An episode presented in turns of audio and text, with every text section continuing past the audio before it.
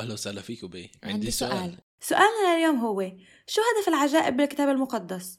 وهل هي بتصير اليوم؟ ليه منشوفهاش بهالقد شكل واضح. وكيف الله بظهر نفسه بعصرنا هاد اليوم رح نناقش مع بعض الموضوع المشوق للعجائب. ليش هن ذو صلة لإلنا اليوم؟ وبعض الأسئلة والانتقادات اللي الناس عندهن عنها. أنا بآمن إنه الله بيعمل أشياء رائعة حتى فوق الطبيعة. التاريخ وكمان اليوم. فلما الوقت صعب أو حدا بعرفه مريض كتير مرات بطلب من الله إنه يدخل بطرق عجيبة. بالعالم اللي إحنا عايشين فيه اليوم كتير عم بدوروا على عجيبة. بس شو يعني عجيبة أصلا؟ الكتاب المقدس مليان بقصص ومواقف اللي فيها الله عمل عجائب مختلفة. وهن موصوفين كمان كإشارات. الإشارة هي إشي اللي بوجه الأشخاص باتجاه معين. بحسب قاموس المعجم الوسيط العجيبة معناها أو المعجزة معناها إشي خارق غير معتاد يدعو إلى العجب. الأعجوبة هي لما الله بيعمل إشي فوق الطبيعة اللي بتحدى كل قدرة إنسانية أو فهم بشري أو حتى العلم لحتى يوجه, يوجه الأنظار لإله. حسب تعريف بروفيسور ريتشارد بروتل عجيبة هي حدث صار بسبب قوة من الله اللي هي بتخالف قوانين الطبيعة وهدفها هو تورجي إنه الله عمل عمل وتغيير بالتاريخ. فالعجيبة بتورجينا إنه الله مسيطر على الطبيعة. على فكرة إذا نطلع على العهد القديم بنشوف إنه مكتوب حوالي 83 عجيبة وبالعهد الجديد أكثر من 80 عجيبة هاي غير اللي مش مسجلات والعجائب كمان تتوزع بين عجائب اللي هي كبيرة ودرامية زي مثلا لما الله شق البحر ولما خرج الشعب من أرض مصر الخليقة شفاء الأبرص تهدئة العاصفة العجائب أصغر مثل لما بطرس صاد سمكة وطلع فيها مصاري كفاية لحتى يدفع الضريبة عنه وعن يسوع بس عندي سؤال بتشوف إنه واحدة من الوسائل اللي الله استخدمها بالكتاب المقدس لحتى يكشف عن نفسه كانت هي العجائب السؤال هو ليش؟ ليش الله استخدم عجائب بالعهد القديم؟ وليش يسوع سوى عجائب بالعهد الجديد؟ زي كيف حكيت يونان على مدار الكتاب المقدس بنشوف كيف الله عمل بنفسه عجائب وكيف استخدم أشخاص لحتى هن يعملوا عجائب ودايما كان في سبب عند الله ليش يخلي عجيبة تصير. واحدة من الأسباب هي إنه العجيبة كانت وسيلة تخلي الناس يسمعوا الرسالة اللي الله بده يوصلها. زي مثلا بنشوف بأغلب العجائب إنه الناس ما كانش مستعدين إنه يسمعوا الرسالة.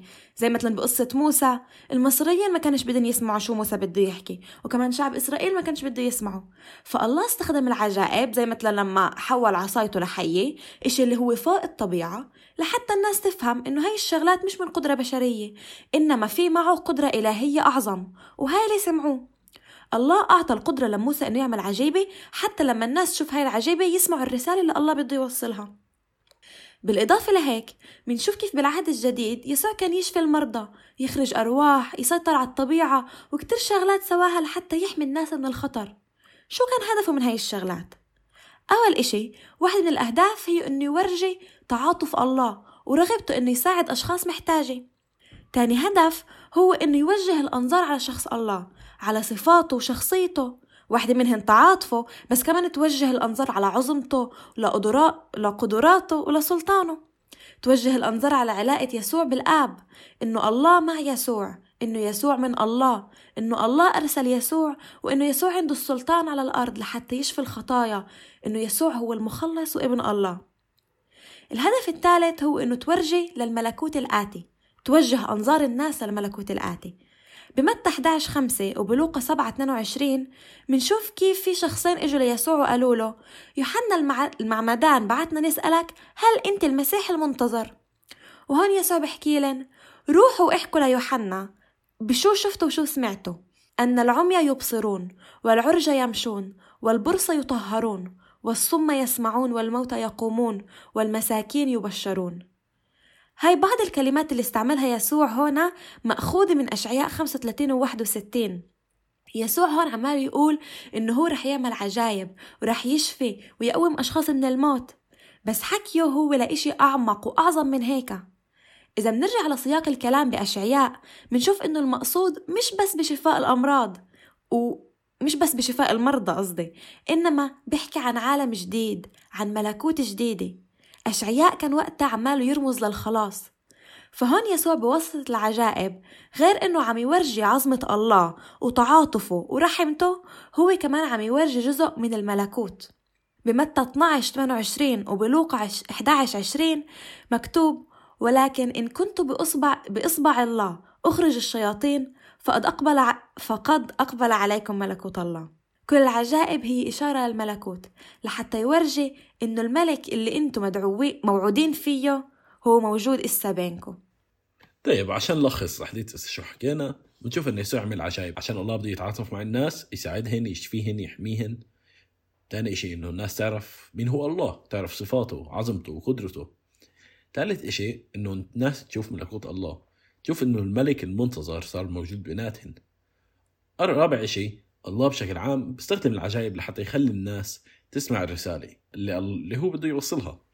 حكينا كتير عن هدف العجائب بالكتاب المقدس وركزنا على ليش الله ويسوع بيعملوا عجائب. بس السؤال هو هل في عجائب بعصرنا هذا؟ أكيد أنتوا كمان فكرتوا بهذا السؤال. فإحنا إسا بدنا نحاول إنه نجاوب عليه سوا. هذا السؤال كتير كبير وكتير حلو كمان. واحدة من الأسئلة اللي عليها كتير آراء عند المؤمنين وغير المؤمنين. أول إشي مهم نحكي إنه الاختلاف الآراء بيناتنا هو إشي جدا صحي ومنيح. في مؤمنين بيآمنوا إن العجائب بعدها موجودة في مؤمنين اللي بيآمنوا إنه فيش حاجة لإلها. لهيك هي مش موجودة أو مش منتشرة كتير. وإحنا مش جايين لحتى نثبت أو نبرهن إنه واحد من هاي الادعاءات صح لأنه فيش عن جد جواب واضح أكيد. رح نحكي رأينا بالموضوع بس مهم نحكي إنه بالحالتين وجود العجائب أو عدم وجود العجائب بهذا العصر بأترش على وجود الله ومحبته. إحنا مش لازم نبحث عن العجائب لحتى يكون عندنا سبب إنه نآمن بوجود الله السؤال مش هل في عجائب اليوم؟ السؤال هو هل العجائب ضرورية بعصرنا هاد؟ وشو دورها؟ وهل لازم تصير دايما؟ شو رأيك يونان؟ إنه أنا بآمن إنه آه العجائب بعدها بتصير اليوم يمكن مش بنفس الوتيرة ومش نفس كيف إحنا متوقعين إنها تكون لكن بعنيش إنه الله مش مهتم ومش عم بيعمل ويمكن العجائب اللي عم بيعملها بتختلف بس بعنيش إنها مش موجودة. وأنت شو رأيك؟ إيه أنا كمان بآمن إن العجائب بتصير. صراحة فكرت بهذا السؤال كتير لكتير وقت. بس ليش بآمن إنها بتصير؟ أول إشي لأنه بآمن إنه الله بعده نفسه بالماضي وبالحاضر وبالمستقبل رح يضل هو نفسه. وإذا هو كان قادر إنه يعمل عجائب بالماضي هذا بيقول إنه هو قادر إنه يعمل عجائب بالحاضر.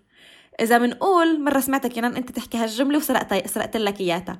إذا بنقول إنه الله بيعملش عجائب إسا معناه إحنا بنحط قدرة الله بصندوق وبنحصره فعشان هيك أنا بآمن إنه إذا مشيئة الله هي إنه يساوي عجيبة مع شخص معين أو بشكل عام فهو بيقدر إنه يسويها طيب وأنتم شو رأيكم؟ ابعثوا لنا رسالة شخصية على الإنستغرام.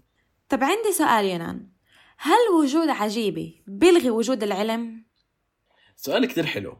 وجود العجيبة لا بلغيش وجود العلم لكن عشان يكون في عنا عجيبة لازم ينزاد إشي على الإشي الطبيعي. عشان نعرف شو هو ما فوق الطبيعة السوبر ناتشرال لازم نعرف شو الطبيعة أصلا ال natural. ال natural هو كل شيء بنشوفه حوالينا عائلتنا الشجر الشمس. عشان natural يصير supernatural لازم نزيد السوبر اللي هي قدرة الله. خلينا نأخذ مثال. مثلا لما بطرس مشي على المي بطرس مشي على المي من طبيعي إنه بطرس يغرق لما يجي لما يجي حدا لأنه قانون الجاذبية بيقول إنه بتقدرش تمشي على المي. بس بس الله بس يسوع هناك أعطاه قوة اللي هي انزاد قوة على الحدث نزاد قوة على قوة الجاذبية اللي هو قدر إنه يمشي على المي. تعال نتخيلها كمعادله إذا في عندنا أول إكس وواي إكس هو إنه واحد عم جاي يمشي على المي. Y هو قانون الجاذبية. النتيجة تبعتها هي إنه يغرق. بس إذا بنزيد شيء على هاي المعادلة إذا بنزيد إنه بطرس يمشي على بطرس يمشي على المي زائد قانون الجاذبيه زائد قدرة الله اللي انزادت على الشيء فهذا بغير بالنتيجة اللي هو خلته إنه يقدر يمشي على المي. نفهم هيك شوي؟ آه يا نان شكرا. حكيت لنا إياها بطريقة كتير كتير هيك بتفهم أكتر شو يعني عجيبة. بس إسا عندي سؤال جديد إلك. شو ما لما بصيرش في عجيبة شفنا إحنا وفهمنا إنه الله عنده القدرة إنه يعمل عجايب. وزي كيف بنعرف كلياتنا إنه في كتير أشخاص من حوالينا عمالين يستنوا عجيبة. يمكن أصحاب أو واحد من عيلنا مر... من عيلتنا مريض اللي عمال عمالنا نستنى إنه عجيبة تصير. أو ممكن مثلا أشخاص عمالة تعاني و... وإحنا عمالنا نصلي لها وحاسين إنه صلاتنا مش مستجابة لإلها. وبهيك موقف أنا بسأل حالي ويمكن كتار بيسألوا حالهم ليش الله مش عمال يعمل إشي؟ ليش الله مش عمال يتدخل ويعمل عجيبة؟ حكيك صح هي كثير مرات إحنا بنحس إنه أو إحنا مرات كثير مرات حتى بصيرش في عجيبة. وبنسأل هذا السؤال يعني الله وينك؟ وإيش قاعد عم تعمل؟ وليش قاعد عم تعمل عجيبة لما إحنا قاعدين عم نطلب هاي العجيبة؟ إيه أنا لقيت هيك تعزياتي لقيت ثلاث أشياء بتعزيني. بقصة اليعازر إيه مع إنه بهاي القصة صار في عجيبة بس بنقدر نتعلم منها ثلاث أشياء لما بصير في عجيبة. خليني أحكي لكم القصة باختصار. إيه بشيء القصة بتحكي إنه كان في واحد اسمه العازر ومريم ومرثا اللي هن كانوا كثير أصحاب مع يسوع. وشي يوم مرض العازر ومات. فاجوا عند يسوع وقالوا له يسوع صديقك مات. فقال لهم يسوع يا أنا بروح كمان شوي. فيسوع هيك تأخر زي كأنه ثلاث أيام. وبعد ثلاث أيام قال لهم يلا هسه تعالوا نروح لعند العازر لما وصل هناك كان صار له أربع أيام بالقبر. واجوا كثير ناس عشان يزوروا ويعزوا مريم إخواته لعازر مريم ومرثا فاجا فاجت قالت له مرثا لو انك انت كنت هون كان أخوي عاش. فاجا يسوع بقول لها إنه إيه هو رح يقوم أخوك فبتيجي تقول له أنا بعرف إنه هو رح يقوم بيوم القيامه بس اليوم مش رح يعني خلص راح بس لو إنك انت كنت هون كان ما ماتش أصلا. فاجا لها يسوع هاي الآية اللي كثير مشهورة أنا هو القيامة والحياة من آمن بي ولو مات سيحيا بعدين راح عند قبر العازر وهناك في أقصر آية بالكتاب المقدس وبكى يسوع. يسوع هناك بكي وحس لأنه كان يحب كثير إيه العازر كان صديقه. فبكي وبعدين قال لهم قيموا الحجر عن القبر. والعازر قام من الموت. ويسوع أول هذا قوم العازر من الموت. كثير قصة حلوة وهيك معزية وصار فيها عجيبة صح؟ بس علمت ثلاث أشياء من هاي القصة. أول إشي إنه الله بتألم معنا. شفتوا؟ ذاك يسوع. هي واحدة من أقصر الآيات اللي بالكتاب المقدس. بس يمكن من أقوى الآيات الموجودة. الله بحس فينا. الله حاسس بألمنا. الله عارف إيش يعني نمرق بإشي. اللي إحنا بنحتاج لعجيبة بنحتاج ل إيه شيء فوق الطبيعة اللي يساعدنا يعزينا يغير الوضع. لأنه مرات الوضع بيكونش منيح ومرات إحنا معناش سيطر على الوضع. بس الله بضله بضله يحس فينا وهيك يبكي حتى معنا. فهذا كتير إشي معزي لنا لما إحنا حاسين إنه مش عم بيصير في عجيبة أو لما يصير في عجيبة أو لما صلاتنا بتكونش مستجابة بحسب إيش إحنا بدنا. ثاني شيء تعلمته إنه أفكار الله اعلى من أفكارنا. بتعرفوا باشياء بقول هذا الإشي. إنه أفكاري اعلى من أفكاركم وطرقي اعلى من طرقكم كثير آية هيك كبيرة وإنه كثير صعب نفهم. مرات إحنا ما بنكونش فاهمين شو الله قاعد عم بيعمل. مرات ما كانتش فاهمة. ليش يسوع استنى أربع أيام لتنه أجا؟ وكانت بدها اي شيء كانت عندها فكرة يعني. كانت لو إنه أجا يسوع ماتش العازر. يعني هي كان عندها الفكرة كانت هي مخططة للخطة بس كان أفكار يسوع أقوى من هيك وأكبر من هيك وعنده خطة كتير كتير حلوة أكبر من هيك. آخر إشي إنه الرجاء الحقيقي هو بالقيام الحقيقي. أنا هو القيامة والحياة من آمن بي ولو مات فسيحيا. هذا الرجاء اللي إحنا ماسكينه. لما قام يسوع من الأموات صار في لنا إحنا الرجاء. إنه إحنا شي يوم رح نقوم معه ورح يكون في عنا رجاء أكيد وأبدي مثل ما بقول بولس برومية 8 18 بقول إنه رجائنا العتيد هو ب مش بألامنا الحاضرة بس بالمجد الأبدي. بالضبط إيش بنقدر نفهم لما بصير شيء عجيبة أول شيء خلينا دائما نتذكر إنه الله بتألم معنا وبحس معنا. ثاني إشي إنه الله عنده خطط أفضل من خططنا هو عارف شو عم بيعمل وهو مش ساكت عم بيعمل وعم وعم بش وعم عم بيعمل حتى لو إنه إحنا مش شايفينه وعم بيشتغل حتى لو إنه إحنا مش شايفين. ثالث شيء إنه نتذكر دائما إنه رجائنا الأكيد هو بس بالرجاء الأبدي وبالمجد الأبدي اللي هو لما إحنا يجي يوم ونشوف يسوع. وهذا اليوم هو اللي بعطينا رجاء إنه متمسكين فيه. حتى لو إنه لسه على الأرض مش كل شيء منيح إحنا نعرف إنه في يوم مش راح يكون في بكى ولا حزن راح يكون كل شيء تمام. واو يا نار عن جد القصة اللي حكيتها كتير بتأثر و... ومع إنه صار فيها عجيبة بالآخر بس بتعزينا حتى لما بصيرش في عجيبة فأنا إسا بدي أسألكم نفس السؤال اللي سأله يسوع لمرتا هل تؤمن لما العجايب بتصيرش هل أنت بتآمن إنه الله ما زال بيهتم فيك؟ هل بتثق إنه خطته وأفكاره أعلى من أفكارك؟ وهل عندك رجاء بأبدية معه؟ الهدف من العجائب والإشارات المختلفة هي وعد للملكوت الجاي. هي تذكير إنه وعد الله مش بس إشي اللي منآمن فيه بدون أدلة إنما في أدلة للأشياء اللي الله رح يسويها. الله بوعد إنه رح يجيب خلاص. زي كيف حكى يونان الله بوعد إنه في محل اللي فيش فيه دموع اللي رح يمسح فيه كل دموع من أعيننا من أعيننا. فيش فيه ألم وفيش فيه مرض.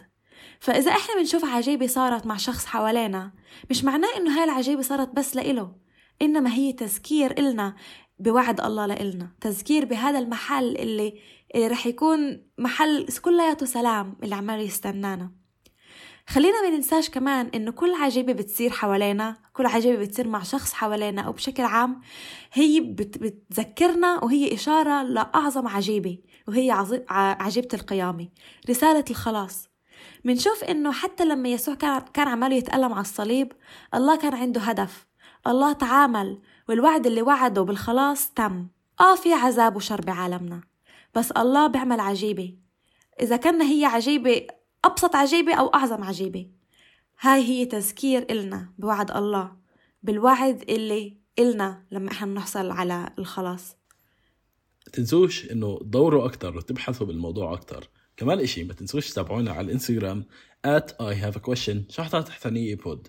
تقدروا تسمعوا هاي الحلقة وحلقات تانية بسبوتيفاي ساوند كلاود Apple Podcast وحتى اسا صرنا على Google Podcast إيه برضو بتلاقوا ال link بال bio تبع الإنستغرام.